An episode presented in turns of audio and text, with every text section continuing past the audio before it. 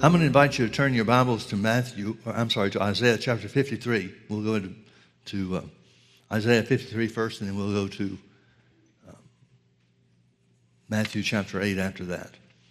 I want you to, to um, listen with me as I read this 53rd chapter of Isaiah.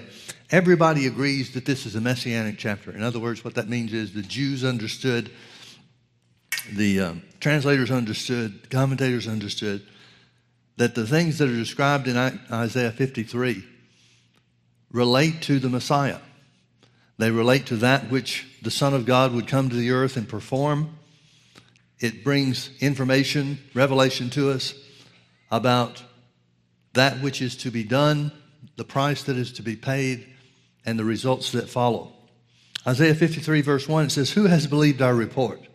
And to whom is the arm of the Lord revealed? Now, folks, most of the time we look at verse 1 as just kind of filler, introductory statements. But there's a, a great truth that you need to recognize about this. Right off the bat, first scripture, first verse in the Messianic chapter, the most complete revelation and identification of the work that Jesus would do and the results that it would bring. It starts off saying, Who's going to see the arm of the Lord revealed? Who's going to see the power of God in their lives? That's what the arm of the Lord is referencing. It's talking about the power of God. It's talking about the delivering power of God. And it says, To whom is the arm of the Lord going to be revealed? To whom will the power of God be made manifest in them and for them and on their behalf? Who is the this or who what people are going to receive the power of God and the results thereof? The ones that believe the report. Notice it tells us first and foremost that faith is necessary to receive and walk in the power of God. Who has believed our report? And to whom is the arm of the Lord revealed? Only those that believe the report. Here's the report. For he, speaking of Jesus, shall grow up before him, before God, as a tender plant and as a root and as a root out of dry ground. He hath no form nor comeliness, and when we shall see him, there is no beauty that we should desire of him. He is despised and rejected of men, a man of sorrows and acquainted with grief. The word sorrows literally means grief, and the word grief literally means sickness. He says he's a man of griefs and acquainted with sickness. Now, how was he acquainted with sickness? We think about his earthly ministry and um, uh, all the people that he ministered to the individual cases of sickness and disease that were healed in the four Gospels, the multitudes which were uh, ministered to and healed. In many cases, we don't know how many people that would be. But when the Bible talk about, talks about multitudes, plural, it makes me think that Jesus ministered to hundreds, maybe thousands of people while he was here on the earth. And so he's certainly acquainted with sickness and disease by virtue of the fact that he healed the sick while he was here. But is that really what it's talking about? Is it really trying to get across to us that he's going to be acquainted with sickness and disease solely because he administers healing? I don't think so. I think it's talking about acquainted with griefs and a man of sorrows, man of sickness. I think it's talking about the price, the substitutionary work that Jesus would do for us relative to the shedding of his blood. He is despised and rejected of men a man of sorrows, griefs, and acquainted with sickness, and we hid, as it were, our faces from him. He was despised, and we esteemed him not. Verse 4 Surely. Only time the word surely is used in this messianic chapter has reference or is referenced to sickness and disease and healing thereof. Surely he has borne our griefs and carried our sorrows. Again, griefs is uh, the word pains, I'm sorry, the word griefs is sickness, and the word sorrows is griefs or pains. Surely he has borne our griefs and carried our sorrows. Yet we did esteem him stricken, smitten of God, and afflicted. But he was wounded for our transgressions, he was bruised for our iniquities. The chastisement of, all, of our peace was upon him, and with his stripes we are healed. Now let's take this apart a little bit because it identifies verse 4 as Jesus doing a specific, the Messiah doing a specific work of healing for the physical body. But then in verse 5, it tells us the summary of everything that Jesus would do for us when the promise was made, what we know that he has accomplished for us since the work has been completed. So notice what it says. It says he was wounded for our transgressions. How was he wounded for our transgressions? We know generally the, the story of what happened to Jesus related to and surrounding the cross. But this is talking about specific things. He was wounded for our transgressions, he was bruised for our iniquities. The word bruise literally means the mark of a blow. Dr. T.J. McCrossan, in his book Bodily Healing and the Atonement, identified as a Hebrew scholar, he identified that the words that were used here and in other places in the Old Testament, the Hebrew words that were used, had very specific meaning. He says, for example, the only thing that would satisfy the use of this word regarding sickness and disease, the mark of the blow, the only thing that would qualify for that is if Jesus had less than one sixteenth of an inch between any two marks on his back. The point is very simply this the skin on his back, the meat of his flesh, was basically ripped off of him. It wasn't like you see in cowboy movies when somebody gets bullwhipped or something like that. Not literal stripes, but a mass of destroyed flesh. Otherwise, and Dr. McCrossan goes to great lengths to explain, otherwise, there were other words that would have been more appropriate to use. If it literally meant that Jesus had marks or stripes on his back rather than his back being beaten and bloodied to the point where you couldn't distinguish one mark from another, then there are words, Hebrew words that were that would specifically fit that. But the Hebrew words that the Holy Ghost gives us and brings revelation to us about the work of Jesus means that his back, his body, was one big bruise, one big wound that he suffered at the hands of the Romans. Surely he has borne our griefs and carried our sorrows. Yet we did esteem him stricken, smitten of, men, uh, smitten of God, and afflicted. But he was wounded for our transgressions, he was bruised for our iniquities. The chastisement of our peace was upon him, and with his stripes we are healed. Every one of those things that the Bible says Jesus did for us, or took care of for us, or was our substitute in providing for us, every one of those things resulted in blood. When Jesus was nailed to the cross, that was certainly a wound that he took on, in both of his hands. What's the significance of the wound? It brought forth blood to be shed when Jesus was beaten in Pilate's court and took upon him sickness and paid the price of the penalty for sickness and disease, all sickness and all disease. You can just imagine what a bloody mess that was. And it was all about the shedding of blood. God's the one that said the life is in the blood. So if Jesus is going to offer his life as a worthy sacrifice, a holy sacrifice for us, there had to be the shedding of blood. And it was not some dainty thing where he just bled a little bit. Jesus offered his blood, his precious blood, holy blood, sinless blood for you and me as our substitute. He was wounded for our transgressions, he was bruised for our iniquities. The chastisement of our peace was upon him, and with his stripes we are healed. All we like sheep have gone astray. We have turned everyone to his own way. And the Lord, speaking of God, the Father, has laid on him, Jesus, the iniquity of us all. Now, folks, when the Bible talks about he laid on him the, the iniquity of us all, these are Levitical terms. In verse 4, where it says, He bore our sicknesses and carried our pains. Those words, borne and carried, are words that refer to the Day of Atonement sacrifice. It was the literal bearing away of the sins of Israel upon the goats. Now, the sacrifice was twofold. There were two things that were sacrificed only one whose blood was shed. But Israel was commanded, and the high priests were the ones that carried this out. Israel was commanded to take two goats or bulls, one to be offered as the sacrifice, one to shed blood, provide for the shedding of blood, and the other is the scapegoat. Now, the scapegoat's the one that not many people really understand or talk about much, I guess.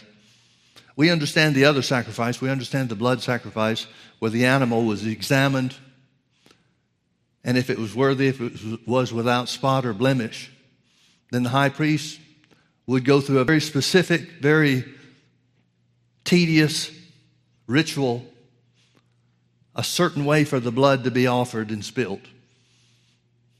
Certain things, specific things that the high priest was required to do with the blood.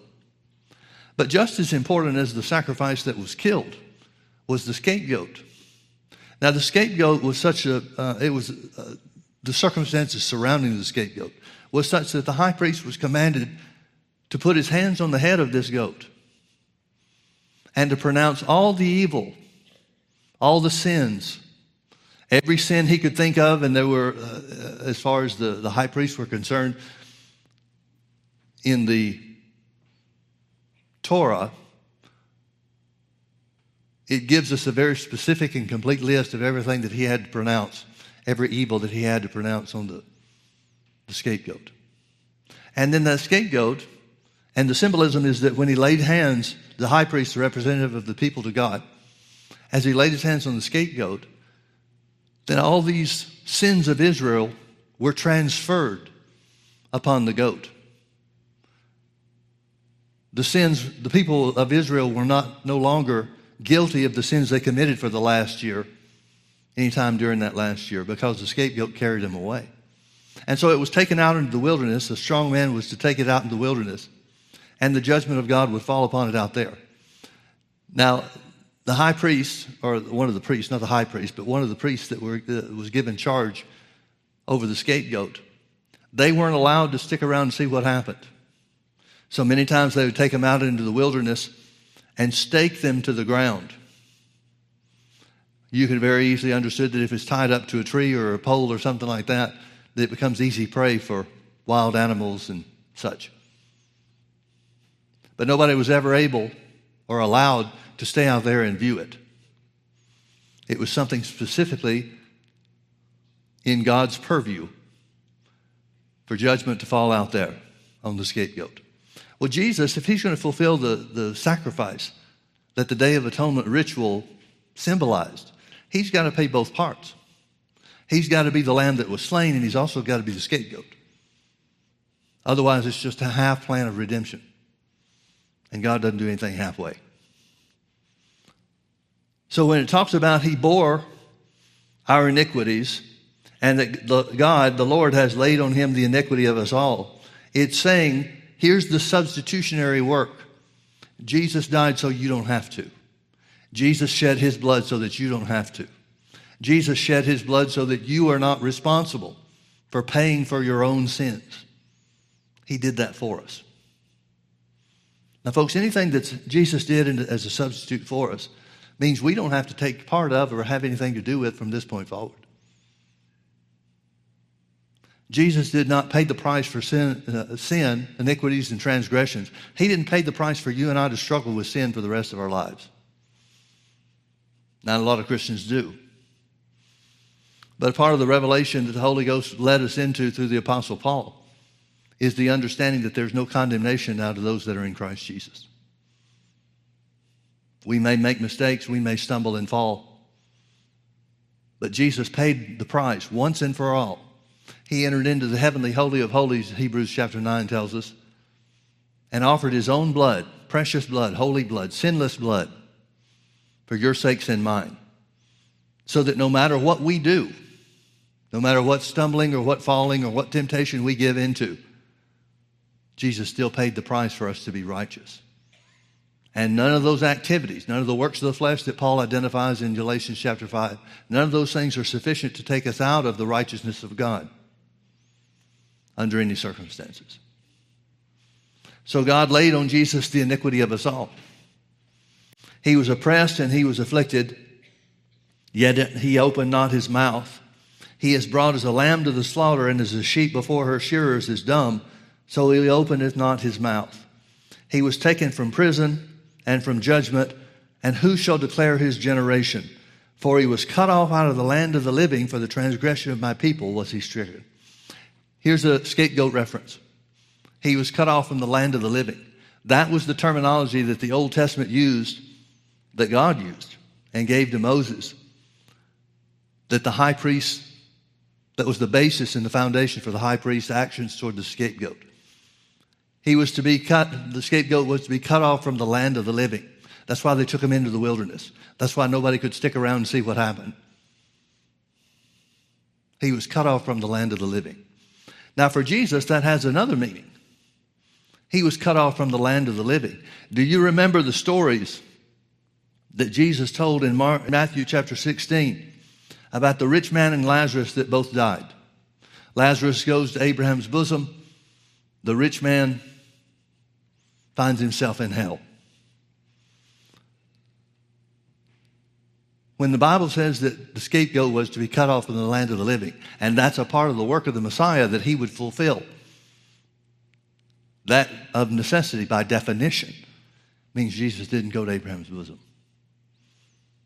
Abraham's bosom was a place of life, not just existence, but life. It was called paradise. Jesus called it paradise. We know from the story in Matthew chapter 16 that the rich man saw Lazarus comforted while he was in torment from the, of the flame.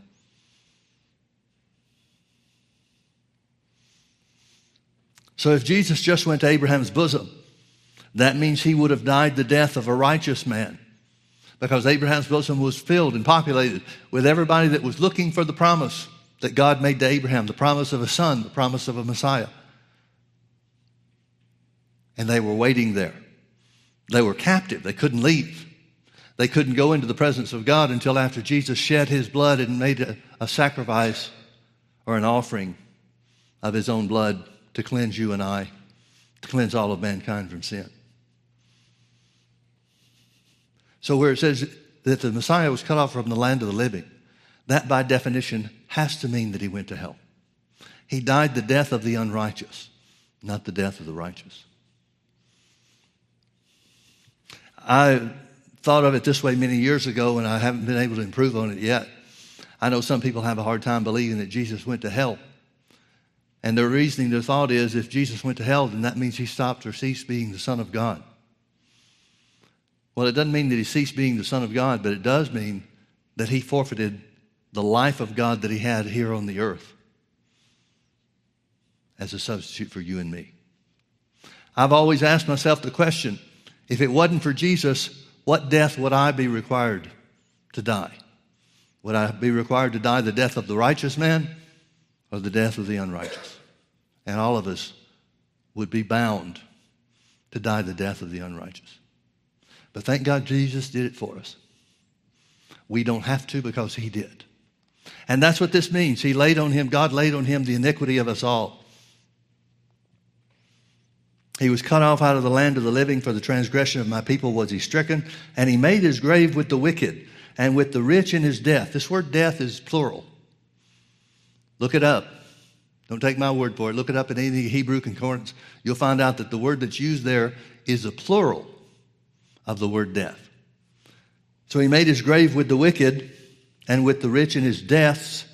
He died physically and spiritually because he had done no violence, neither was any deceit in his mouth. Yet it pleased the Lord to bruise him. He's talking about more shed blood. It pleased the Lord to bruise him. He, God, hath put him, Jesus, to grief. Most translations, literal translations, translate this verse, He has made him sick. Now, that doesn't mean Jesus had cancer on the cross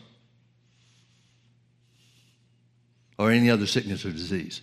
It means that the price that he paid, the shedding of his blood for your sakes and for mine, was sufficient to pay the price for sickness. In the same way that God laid on him the iniquity of us all, God laid on Jesus sickness and disease for us all. Now, this again is the Messianic chapter. This is what Israel was looking for throughout their whole history for the Messiah to do. Yet it pleased the Lord to bruise him, Jesus. He, God, has put Jesus to grief, or he has laid sickness upon him. He's made him sick, literally. When thou shalt make his soul an offering for sin, he shall see his seed. Now, notice that when, the, when he makes his soul an offering for sin, he shall see his seed. When he makes his soul an offering for sin, he made his back an offering, his body, his flesh, an offering for sickness and disease.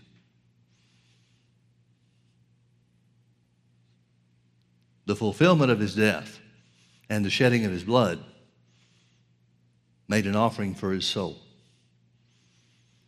When thou shalt see, make his soul an offering for sin, he shall see his seed, he shall prolong his days, and the pleasure of the Lord shall prosper in his hand. Now I want you to turn with me over to Matthew chapter 8. Matthew chapter 8 tells us in the beginning of Jesus' ministry, there are some wonderful things that are identified. One is, early in the chapter, it says there's a leper that comes to Jesus and out of the multitudes of the people that he ministered to, this is the only record that we have of somebody in this position. Now, the leper's position is such that we would say it was a common thought or is a common thought in our day. But apparently it wasn't in Jesus' day. We'll start in verse 1. When he was come down from the mountain, great multitudes followed him I don't know what great multitudes are. I don't know what kind of numbers to imagine from that. But it's got to be a bunch of people, right? Hundreds, maybe thousands. We know that when he multiplied the loaves and the fishes, there were 5,000 people in that crowd. And the Bible just calls that a multitude, not great and not multitudes plural. So, what could this be? Could this be 15,000 people, maybe? I don't know. I don't know even what to guess at. But it's a lot of people. When he was come down from the mountain, great multitudes followed him. And behold, there came a leper and worshiped him, saying, Lord, if you will, you can make me clean. If you will, you can make me clean. I want you to notice that, folks. The only person out of multitudes, great multitudes, that ever questioned Jesus on his willingness to heal He came face to face with the will of God. He said, Master, if you will, you can make me clean. And Jesus put forth his hand and touched him. Mark's account says that he immediately stretched forth his hand. Luke says that he stretched forth his hand immediately because of the compassion that he had on him. And Jesus put forth his hand and touched him, saying, I will be thou clean and immediately his leprosy was cleansed. Jesus didn't hesitate. He didn't have to pray and find out if healing was for this guy. He didn't inquire of him how good a Jew he was, how he lived his life. Was he a keeper of the law? Was he a breaker of the law? None of that became an issue. Jesus unequivocally when challenged, when asked, the only time in his three years of ministry that we have record of, the one time where he's asked about his willingness to heal, Jesus is moved with compassion and immediately stretches forth his hand and says, I will. Now, folks, if Jesus willed to heal this guy and doesn't will to heal you, then we've got pages to tear out of the Bible. We have to tear out the page that says God's no respecter of persons. We've got to tear out the Bible that says God never changes. We've got some foundational truths, eternal truths to do away with, to take the position, for anybody to take the position that God doesn't will for everybody to be healed. We've got some work to do on the Bible. Thank God we don't, though. Because it's always unequivocally God's will to heal every sickness and every disease. Now, this is Jesus ministering on the earth before the shedding of his blood.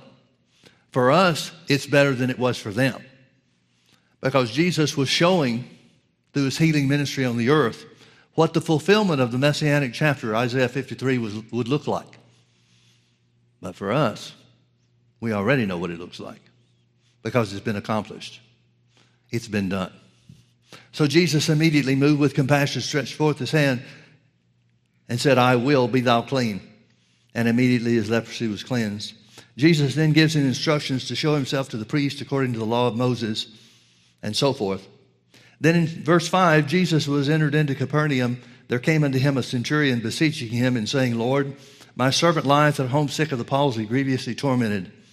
And Jesus said, I will come and heal it. Same, I will. Then the centurion answered and said, Lord, I'm not worthy that you should come under my roof, but speak the word only, and my servant shall be healed. For I am a man under authority, having soldiers under me. And I say to this man, Go, and he goes, and to another, Come, and he comes. And my servant I say, Do this, and he doeth it. When Jesus heard this, he marveled and said unto them that followed, Verily I say unto you, I have not found so great faith, no, not in Israel. And I say unto you that many shall come from the east and the west, talking about the Gentiles, and shall sit down with Abraham and Isaac and Jacob in the kingdom of heaven. But the children of the kingdom, talking about the Jews, shall be cast out into outer darkness. There shall be weeping and gnashing of teeth. And Jesus said unto the centurion, Go your way, and as you have believed, so be it done unto thee. And his, self and his servant was healed in the self same hour. Now, do you remember where we started in Isaiah 53, verse 1? Who hath believed our report? And to whom is the hand of the arm of the Lord revealed? To whom is the healing power of God revealed? This is a perfect example of how healing works. This man believed based on his own experience with authority, based on the things that he's heard about Jesus. He recognizes that just as he, the centurion, has authority over his servants and the men under his command, the Roman soldiers under his command, he recognizes that Jesus has authority over sickness and disease. And it makes perfect sense because there's no way Jesus could minister healing if he didn't have authority over sickness and disease. Jesus would have been like the modern day church, going from place to place praying that God would do something.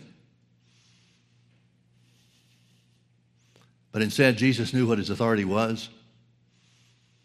And because of the things that the centurion had heard about Jesus, he knew what Jesus' authority was too. He understood the process. He understood the process. He understood that faith was the means whereby God's blessing and God's power became his or would become his. So he goes home and the servant's fine. Skip down with me now to verse 16. Tells us about Peter's mother in law getting healed. Notice in verse 16 it says, When the evening was come, they brought unto him, Jesus, many that were possessed with devils, and he cast out the spirits with his word and healed all that were sick. Notice what it says, folks. It says he healed all that were sick. He healed all that were sick. Now, why did he heal everybody that was sick? Notice verse 17, that it might be fulfilled, or so that it might be fulfilled, which was spoken by Isaiah the prophet, saying, Himself took our infirmities and bare our sicknesses. A couple of things that's important for you to see.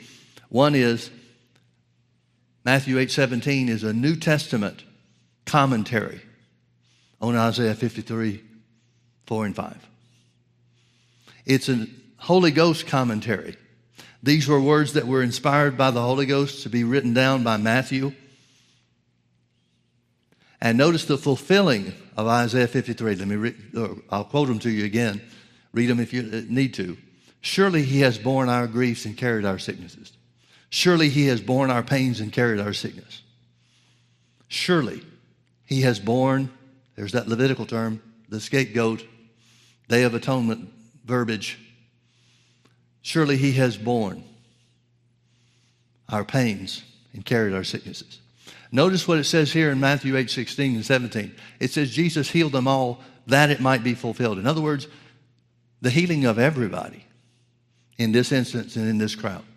Whether it was a big disease or a little disease, no matter what was wrong with somebody, whether it was great or small, the healing of everybody was the only way to accurately fulfill what Isaiah 53 4 and 5 tells us that the Messiah would do for us. Now, folks, it could have been, if God was this way, it could have been that healing is available to some. And most of the church world takes that position, it seems to me. We know that God can heal. But the question is, will God heal? Well, we just saw in Matthew chapter 1, the only guy in Jesus' ministry, three years of ministry here on the earth, that we have record of as asking about the will of God. Jesus instantly moved toward him and said, I will. So if God had wanted to set it up so that healing was available to some and not to all, I'm sure there was some way, some creative way he could have made that the case. But instead, he gives us his word and tells us that according to the Word of God, which is never changing and eternal, that the healing of everybody was required to fulfill what Isaiah 53 4 said Jesus would do for us. Can you see that? He healed them all to fulfill what Isaiah 53 4 and 5 says. People will go to Isaiah 53 5 and they'll say, well, yeah, Jesus was wounded for our transgressions bruised for our iniquities. We accept that because that's sin. Every Christian believes Jesus died for our sins. But when it says the chastisement of our peace was upon him, that word peace is the word shalom, Hebrew word shalom. It means well being in every area, it means prosperity, it means happiness, it means abundance, it means anything and everything in life that's good. Anything and everything in life that's good. And then the last phrase of Isaiah 53 5 says, And with his stripes, again, the bloody mass of flesh that's left on his back, and with his stripes, we are healed. We are healed. Now, who's we? If we're going to be consistent in verse 5, Isaiah 53, verse 5, it says, He was wounded for our transgressions. Who's the our that he's talking about? Them and us. Is anybody left out of the our that Jesus was wounded for our transgressions? He was bruised for our iniquities. Who's that our mean? Is that not all of mankind?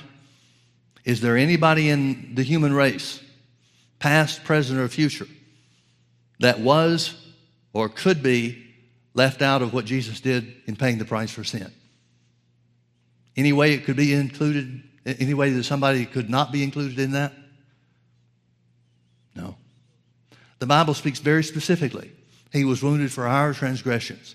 He was bruised for our iniquities, the chastisement of our peace, our well being, financial as well as everything else that we need in life, everything else that's good in this life.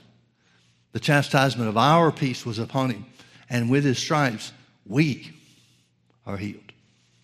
So if we're going to be consistent, which I know a lot of people aren't, but if we're going to be consistent, we've got to say that the same all inclusive term used concerning sin and, uh, sin and iniquity, transgressions and iniquity, if that includes all of mankind, then the healing that was provided to us by Jesus taking stripes on his back, that has to be for all of mankind too. And that's exactly what Matthew 8 17 says. It's almost as if, folks, it's almost as if the Holy Ghost knew that there would be arguments about his healing for everybody.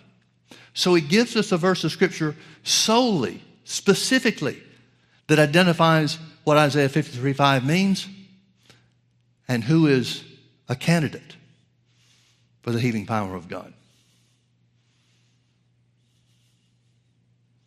Thank God for his wisdom. Now, that doesn't mean everybody's going to accept it, and certainly not everybody does. But you can't change it without altering God's word. So when the evening was come, they brought unto him many that were possessed with devils, and he cast out the spirits with his word and healed all that were sick, that it might be fulfilled, which was spoken by Isaiah the prophet, saying, Himself took our infirmities and bear our sicknesses. Now I want you to turn with me to 1 Corinthians chapter 6. 1 Corinthians chapter 6. Here's a verse of Scripture, a passage of Scripture that I want you to see. He's talking to the Corinthians. Paul's talking to the Corinthians by the Holy Ghost. And he's encouraging them to let the life of God, the righteousness of God that came to them through the new birth, because of Jesus' sacrifice, he's trying to talk to them about letting it dominate in their lives. Corinth was a very licentious city, very cosmopolitan place. Anything that you wanted access to was there in Corinth. There were an abundance of temples. Many, if not most, of these temples included, included as a part of the worship of these gods or idols or whatever, sexual interaction with the high priestesses. And so they were very used to, it was a commonplace thing, that they would go to church and have sex with the high priestess, and somehow or another that was supposed to be a sacrifice or expressing belief in the gods for that particular temple.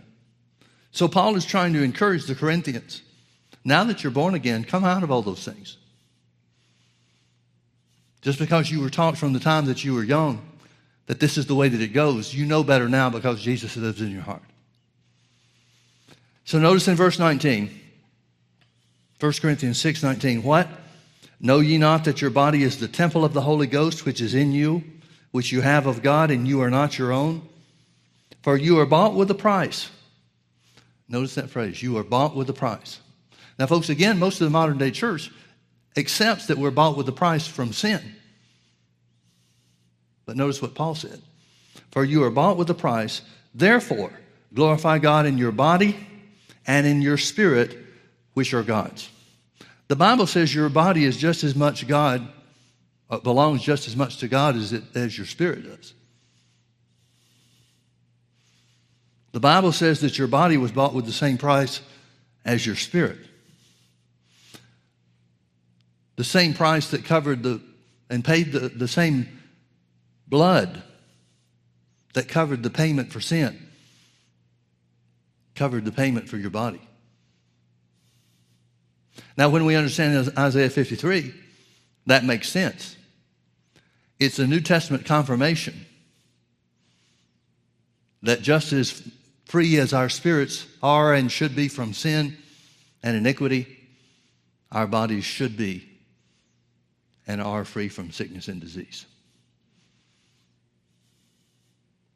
Folks, here's another thought. If Jesus didn't pay a price for our bodies, how can there legitimately, justly, be a redemption for our bodies? We know that the Bible says that when Jesus comes back, the dead in Christ shall rise first, and that we which remain and are alive here on the earth will be caught up with him in the air.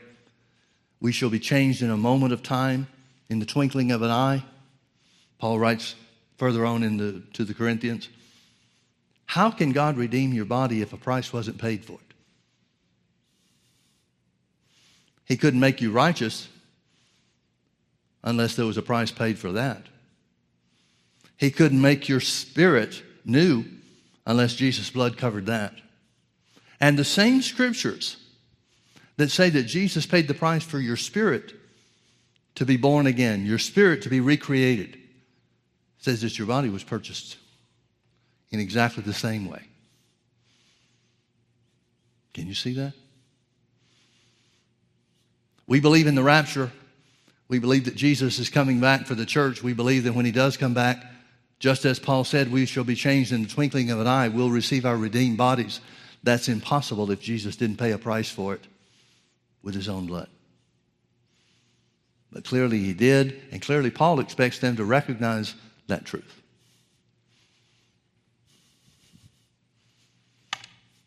We're bought with a price. Same price that bought our spirits out of spiritual death, bought our bodies out of sickness and disease. I'm going to start reading in Ezekiel chapter 36. Here's another messianic section where God's telling what was what would befall the children of Israel and what would result from Jesus' sacrifice. Beginning in verse 25, Ezekiel 36, 25, he said, Then will I speak, sprinkle clean water upon you, and you shall be clean. From all of your filthiness and from all of your idols will I cleanse you.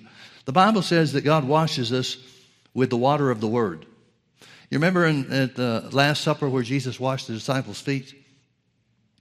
That was a symbolic fulfillment about God cleansing us so that he can make his home in us. And remember, Peter balked at it. Remember, Peter said, Lord, I ought to be washing your feet. You can't do this. And Jesus said, If I don't do it, you don't have any part in me. And then so Peter gets in line and says, Well, then wash me from head to toe. This is a fulfillment of the sprinkling of clean water. The Bible says that we're born again by the incorruptible seed of the word. This is the cleansing actions. Then will I sprinkle clean water upon you, and you shall be clean. From all your filthiness and from all your idols will I cleanse you. Notice he's talking about eternal life. He's talking about the escape from spiritual death. A new heart also will I give you. And what's he mean, a new heart? Does he mean the organ that pumps blood in the middle of our chest? No, he says, a new spirit will I put within you. The heart's talking about the spirit. So when we're born again, made new creatures in Christ Jesus, it's not a refurbishing, it's not a, um, a healing of some type for our spirits. He recreates our spirit. A new heart also will I give you, and a new spirit will I put within you. I will take away the stony heart, the unbelieving heart out of your flesh, in other words, and I will give you a heart of flesh. And I will put my spirit within you and cause you to walk in my statutes, and you shall keep my judgments and do them. Now, I want you to notice that he's talking about what we understand. They probably didn't understand it in their day, in Ezekiel's day. But we understand what he's talking about because we've got the Pauline revelations. We understand about God making Jesus sin for us who knew no sin that we might be made the righteousness of God in him. We understand that. We know that. That should be a foundational a foundation for us to live our lives off of. They didn't have any such concept. You remember in John chapter 3 where Nicodemus, one of the Pharisees, comes to Jesus by night under the cover of darkness. And he says, Master, we know you've got to be from God because of the miracles you're doing. And Jesus says, You must be born again. He's saying the new birth, being born again, is the access to the supernatural things they witnessed in Jesus' life and ministry. But Nicodemus didn't get it. He was a ruler of the Jews, and he didn't get it. He said, How can a man be born again the second time? Can he enter his mother's womb twice or again and then be born the second time? And Jesus is talking about a spiritual rebirth, not a physical rebirth. But in the Old Testament, where it talks about what Jesus would do, here in Ezekiel chapter 36, it goes further to tell us what that produces.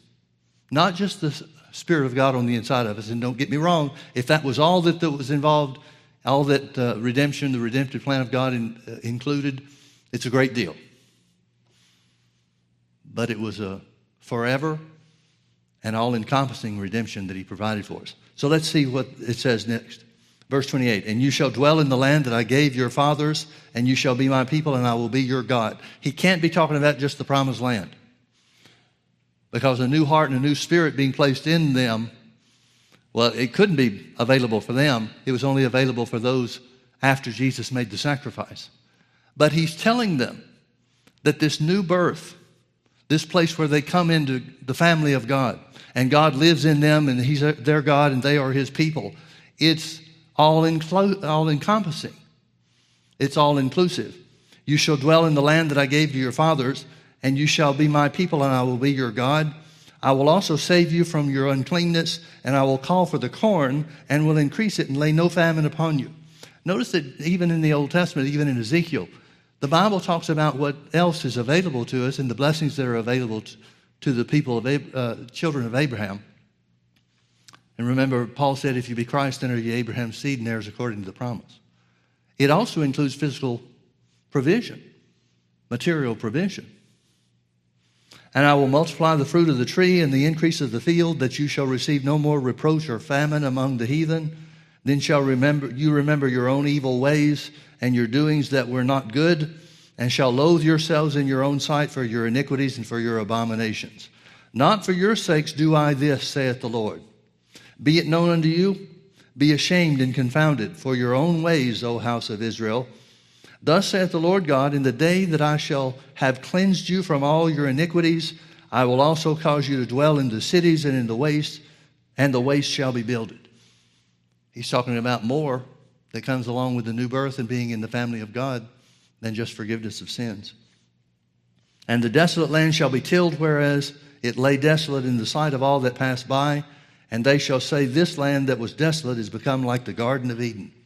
That's the way God expects us to live on the earth. The Old Testament refers to it in one place, in Deuteronomy, it refers to it in one place as days of heaven upon the earth. Days of heaven upon the earth. God calls it here the Garden of Eden. The places that were desolate, the places that were untenable when you were trying to do things on your own. When you come into the family of God, God makes it happen for you because that's part of his plan of redemption. And they shall say, This land that was desolate has become like the Garden of Eden, and the waste and desolate and ruined cities will become fenced and are inhabited. Then the heathen that are left round about, round about you, shall know that I, the Lord, has built the ruined places and plant that was that that was desolate. The Lord has spoken it. I, the Lord, have spoken it, and I will do it. Thus saith the Lord God, I will yet for this be inquired of by the house of Israel. To do it for them, I will increase them with men like a flock. As the holy flock, as the flock of Jerusalem in her solemn feast, so shall the waste cities be filled with flocks of men, and they shall know that I am the Lord. God's not just satisfied with the new birth and then leaving you on your own. He wants to provide for you in any and every way. Look with me to Mark chapter 4. We'll close with this.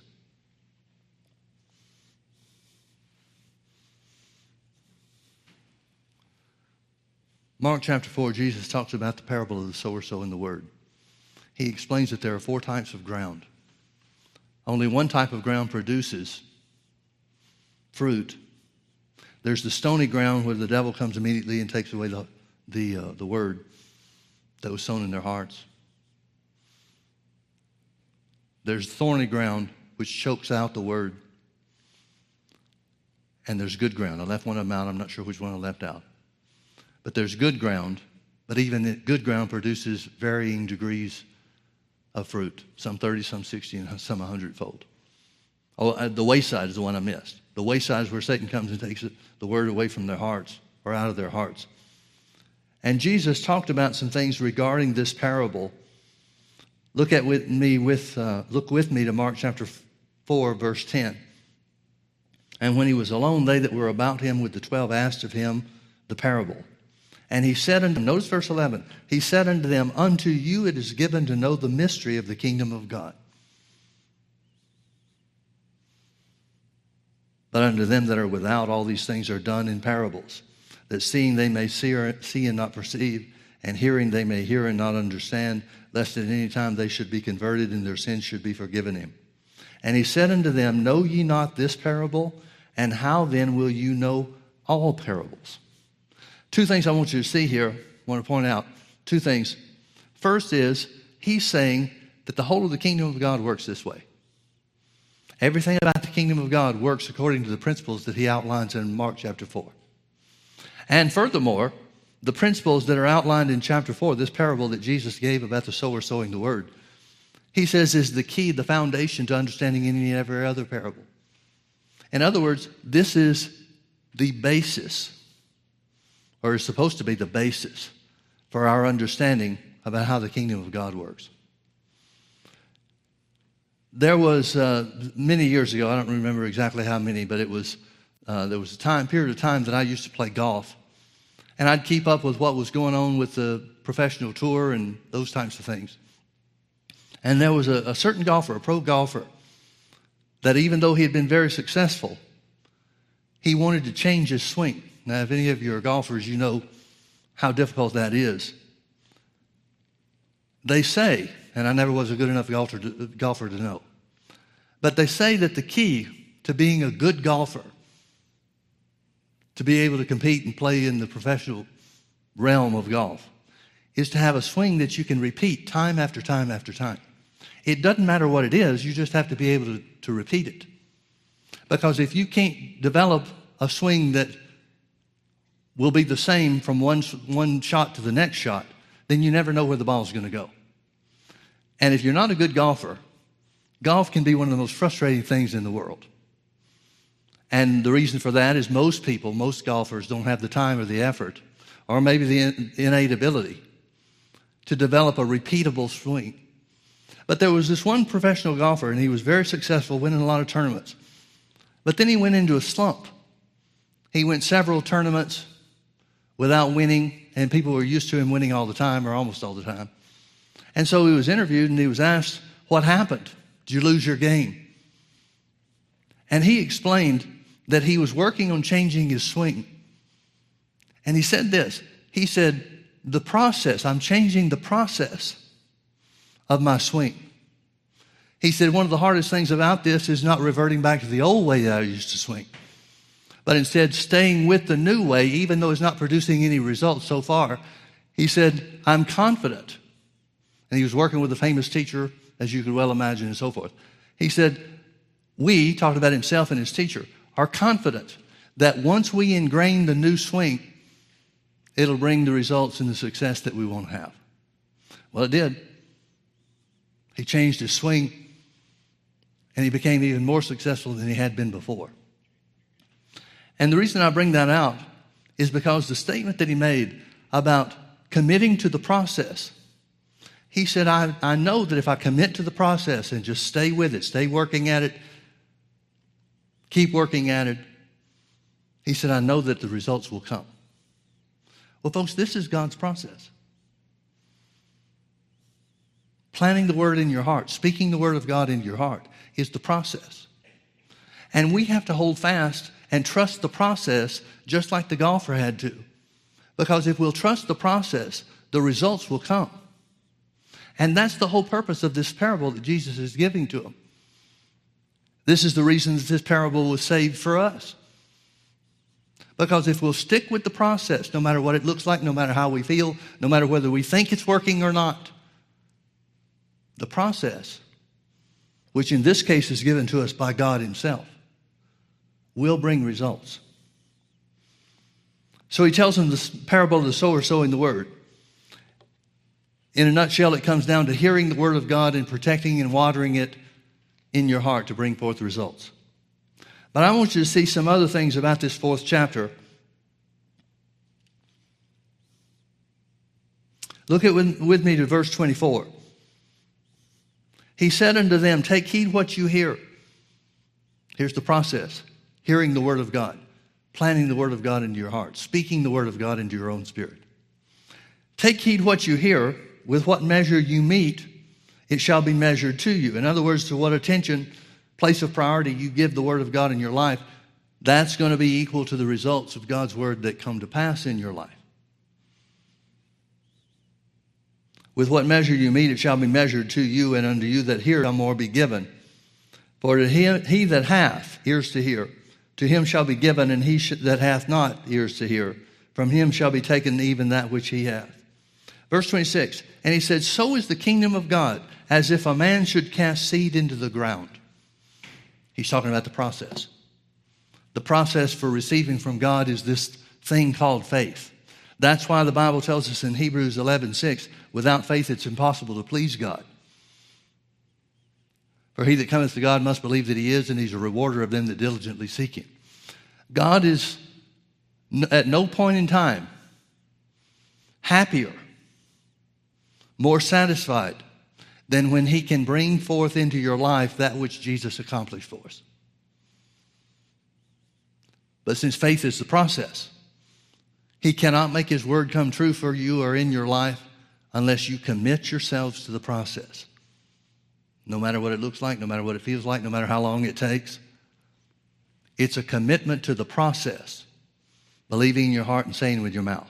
That's what the process is. That's what this thing called faith is about. Believing God's word in your heart and speaking or confessing with your mouth. If you'll stick with it, no matter how long it takes, if you'll stick with it, then the results have to come. So let's finish reading what he said about it. So it's the kingdom of God as if a man should cast seed into the ground. The ground is his own spirit, his own heart. And should sleep and rise night and day. And the seed should spring and grow up, he knoweth not how. Folks, you don't have to know everything about the Word. You don't have to know everything about God to get God's blessing in your life. You have to simply commit to the process. And if you will do so, if you'll hold fast to speaking God's Word, there is no good thing that will be denied you. No good thing will be denied. James said it this way James chapter 1. He talks about how the, the tongue, the place of the tongue works with taming animals. He talks about the horses. He said, We put a bit in their mouth and we're able to turn around an animal that's so much stronger than we are. But the tongue is the key. We break horses, we tame horses by applying pressure to their tongue. In the same way, if we apply pressure, spiritual pressure to our situations through our tongues, James said it this way He said, If you control your tongue, you can control your whole body. If you can control your tongue, you can control your whole body. That means, folks, that sickness and disease cannot stay if you operate according to the process. And you don't even have to know how it works. You don't even have to know. This thing that I've been dealing with that the doctors call Parkinson's, in the spring of 2011, sitting by myself in, in my own house. I was alone in the house. All of a sudden, my right side began to exhibit strange symptoms. My right foot and my right hand began to shake, and I couldn't stop it no matter what I tried to do. Well, I spoke to it. I claimed the blessing of God. I rebuked it. I did everything that I would know to do, everything that I would tell you to do. I did everything that there was to it. And I got no results. But instead, things started going worse and worse and worse. About a year after the, the uh, first symptoms showed up, I wound up going to the doctor, neurologist, and he diagnosed me with Parkinson's. And he basically said that you can either try to handle things on your own and watch it get worse and worse, or he could give me some medication that would dumb me down, numb my senses to such a degree that the right hand and right foot didn't respond to the signals it was getting and, and the tremors and so forth. Well, I tried the medication, and, and there was no quality of life there that I was willing to have. So I thanked him for his help. He really didn't give any, but I thanked him for his help. And I went back to believing God. Now, when I say went back, I don't mean I stopped believing God at any point in time. But what I mean is, I just realized this is going to be something between me and the Lord. And there were things that, as, the, as it progressed, there were things that I couldn't control, and I couldn't stop.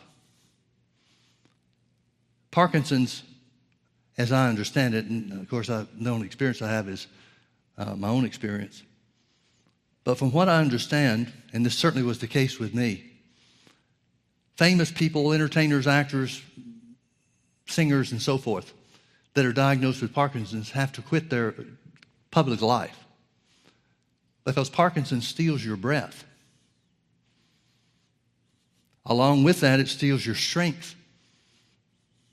And so, for several years, I would believe God just to be able to speak loud enough for the sound booth, sound guys, to be able to pick it up with, on the microphone. And they were always riding just right at the edge between, um, oh, what do you call it when the microphone? Feedback, yeah. They were always right on the edge of feedback. And so they asked me, we need you to speak up. And I couldn't. One of the things that I found disheartening early on is that we know innately how to talk and breathe at the same time. But Parkinson steals that away from you. I had to focus pretty much every moment, every couple of moments at least, on breathing. And then I had to try to fit words into between my breaths. And it was very dis- difficult for me. I, maybe other people handle it better than I do. I don't know. But it was very, very difficult for me. I kept losing more and more strength. I began to pray for God just to give me enough strength to get to a service.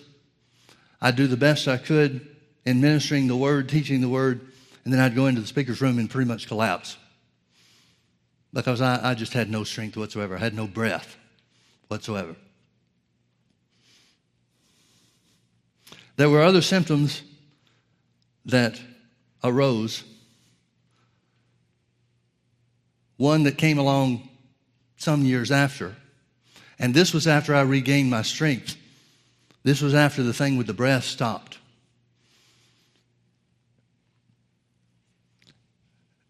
Let me make a, a comment here, take a little side journey here. Did you see in Matthew in Mark chapter 4? Let me make sure I get the right scripture reference. Verse 27, and should sleep and rise.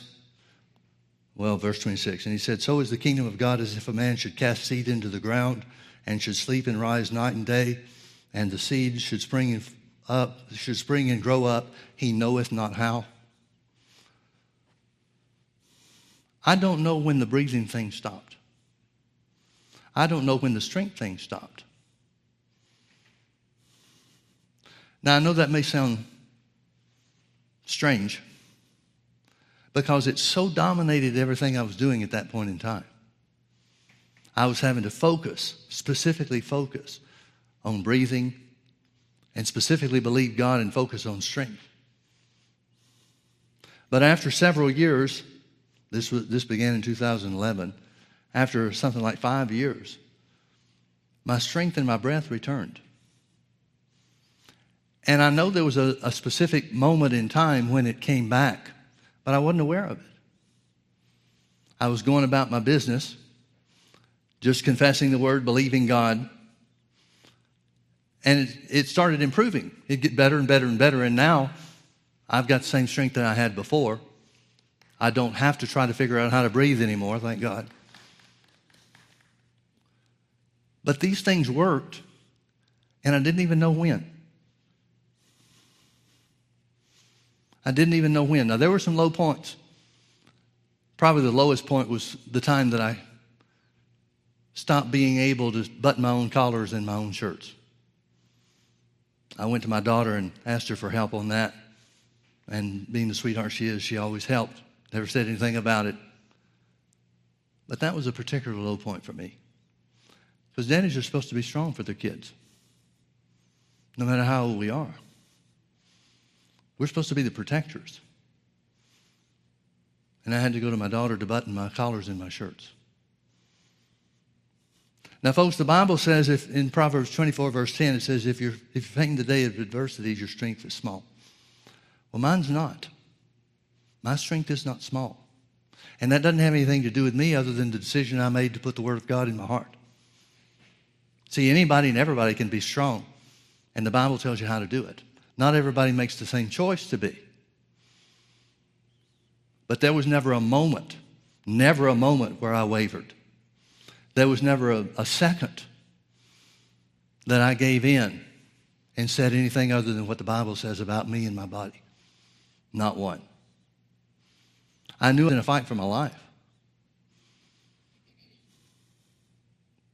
So here where the Bible says the whole kingdom of God works like this as if a man should plant seed in the ground. That means speak the word of God. In my case, speak healing words into my spirit. And you sleep and you rise night and day. And it brings forth fruit. You don't even have to know how. You don't even have to know how. Now, folks, it's been seven years, a little over seven years, but getting close to seven and a half now, I guess. And I would love for it to have gone, to have gone quicker. And the devil challenged me. I know what it is to be able uh, to not be able to sleep at night because the devil's sitting on your chest, challenging you about why is it not working, why is it taking so long, whatever. I know what that's like. And the other day, I learned something though. I learned not to let the, the questions influence what I thought about God's Word. See, the devil, who is the author of sickness and disease, will wind up telling you that it's God's fault that it hadn't changed sooner. So he's working both sides of the street. He's the author of sickness and disease. He's the reason why Parkinson's exists in the world. And then he wants to make you to be mad or angry at God because God's not doing something that you want to be done in the time frame you want it. And there's only one road the devil travels, and that's the road into your thought life. According to Hebrews, uh, according to Ephesians chapter 6.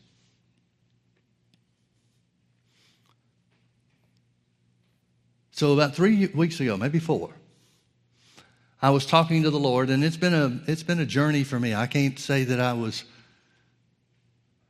as strong in faith when I started as I am now. Because there were questions that I had to deal with along the way. I've got those all handled now. Doesn't mean I know everything, but the things I don't know, I don't care. I'm just going to stick with the Word. And if there's never any display of power to change things for me or in my body, that's fine with me. I'm perfectly willing to stand in faith till Jesus comes back if it's necessary.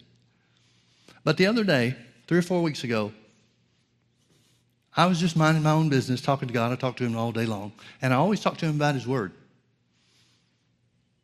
That's one of the reasons why I see the things in the Word that I see, because I'm always talking to God about His Word.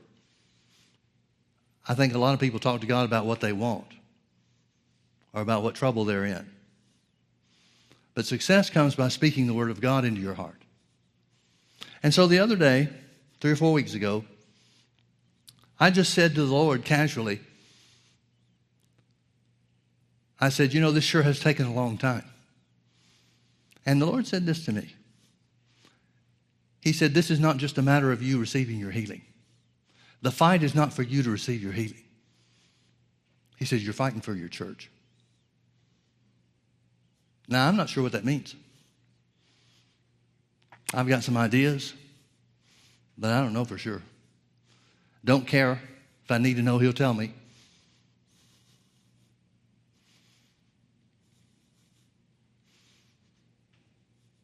But just as Brother Hagin, who I learned so much from and got so much from, just as Brother Hagin's healing opened doors in God's plan for his life and ministry. I have to think that some of the same kind of things are going to happen here. I personally believe, this is just me, it's not what the Lord said, but I personally believe that my healing is going to open the doors for a revival or a wave of healing to sweep through our church so that we will be able to say, even as James said, is any sick among you? The implication is James doesn't expect there to be. But in case there are, he gives them instruction on what to do. So is the kingdom of God as if a man should plant seed into the ground, speak the word of God into his own heart, and sleep and rise night and day. And the earth brings forth fruit, and he doesn't even know how. Healing springs forward, and you don't even have to know how. That's why Paul was so specific when he talked about holding fast the profession of your faith without wavering, for God is faithful that promised. That's why the Bible is so specific about not being a man that wavers, because the man that wavers can't expect to receive anything from the Lord, James said. It's a lifetime commitment to speak the word of God into your life so that God has something to bring to pass according to his plan and his purpose and his will in your life. Amen. God is the strength of my life. He has proven it to be the, proven himself to be the strength of my life. He is literally the breath in my lungs. Where there was none, he made a way. I know we sing that. We sing songs about you're the breath in my lungs. And I wonder, for goodness sakes, what do the people that wrote these things have know about this? I know what that means. I wonder if they do too. Folks, there's nothing too hard for God. There's nothing too hard for you to believe for of God. Well, let's pray. I went too long. Father, we thank you for your word. We thank you